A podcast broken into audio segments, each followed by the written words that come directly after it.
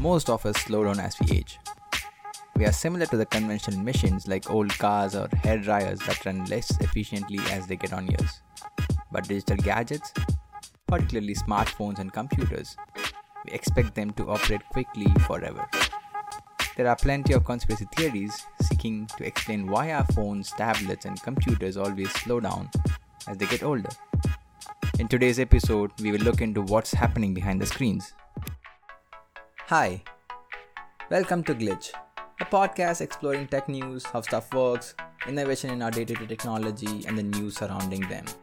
I'm your host Vikram. I'm so excited that you are here. Thanks for joining with me today.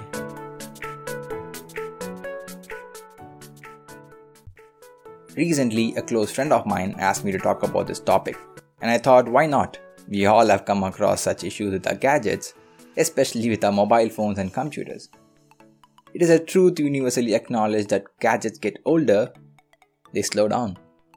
Your 3-year-old laptop or phone isn't going to have the same spring in its step as it did when you first unboxed it.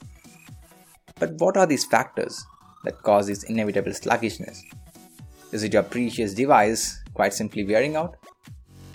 These slowdowns aren't typically the result of one cause, but rather several contributing factors working together, which is why the problem varies between the devices. If you remember my first episode where I spoke about the magic of reboot, I would have mentioned that there are few problems which cannot be fixed even by a system reset or reboot. These are such issues which both hardware and software can suffer, causing the gadgets to slow down. Let's dig deeper and see what happens here. The main reason why phones slow down over time is that software updates often leave older hardwares behind. Companies also update apps to take advantage of faster processing speed and more efficient architectures. So for the users of the older hardware models, it often means that the new version of the app which they loved will run slightly slower than the older version of the same app. During a software update process, the older and less efficient code can get overlooked and left behind. The cumulative effect is that your older phone or laptop is having to work harder to get the same results, as more demands get placed onto it by this new software. If the latest and greatest smartphones or laptops have better hardware capabilities, then the developers are inevitably going to take advantage of them by introducing more advanced features or by optimizing their code. That's fine if you have picked up a flagship device in the last 12 months, but gradually older devices struggle to keep up with the code changes and eventually get left behind completely. But before you level all the blame at the software developers, let's take a reality check here. You're contributing this to yourself also. As you use phone apps and desktop applications, you add to their complexity with your user data, your setting preferences, your saved files and so on. For example, let's take this podcasting app you're listening to. The app has been configured with your user settings and filled up with content, and is going to take up more room and more system resources than it did when it was first installed. In broader terms, it means that less elbow room for your system's OS. And this is going to handle all the applications that are open and files which needs to be stored. This can lead to slower performance and eventually lead to regular crashes when the amount of space really gets restricted. The good news is that you can often take steps to improve your existing system's performance.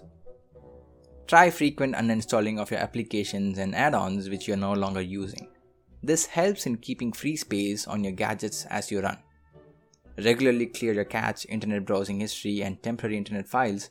This will save a lot of space in your system. There's one more solution, though it's not an ideal solution here. It works in some cases and it's easier in some cases too. It is just to simply perform the equivalent of your factory reset and reinstalling the operating system from scratch. This will help you in adding only the apps you actually need and add a couple of more days to your gadget. Of course, all these days after you back up your user data, right? So I think with this, we have come to the end of today's episode. This is actually a glitch in a system. If you think back, the whole system gets laggy and we say it's all slow down just because we are the culprits adding up its data and the resource, and it starts consuming everything from your hardware. So basically this is a glitch. This is what gives us the developers to work on. This is what we do with the updates. This is what happens in the backend when you say a software update is coming up.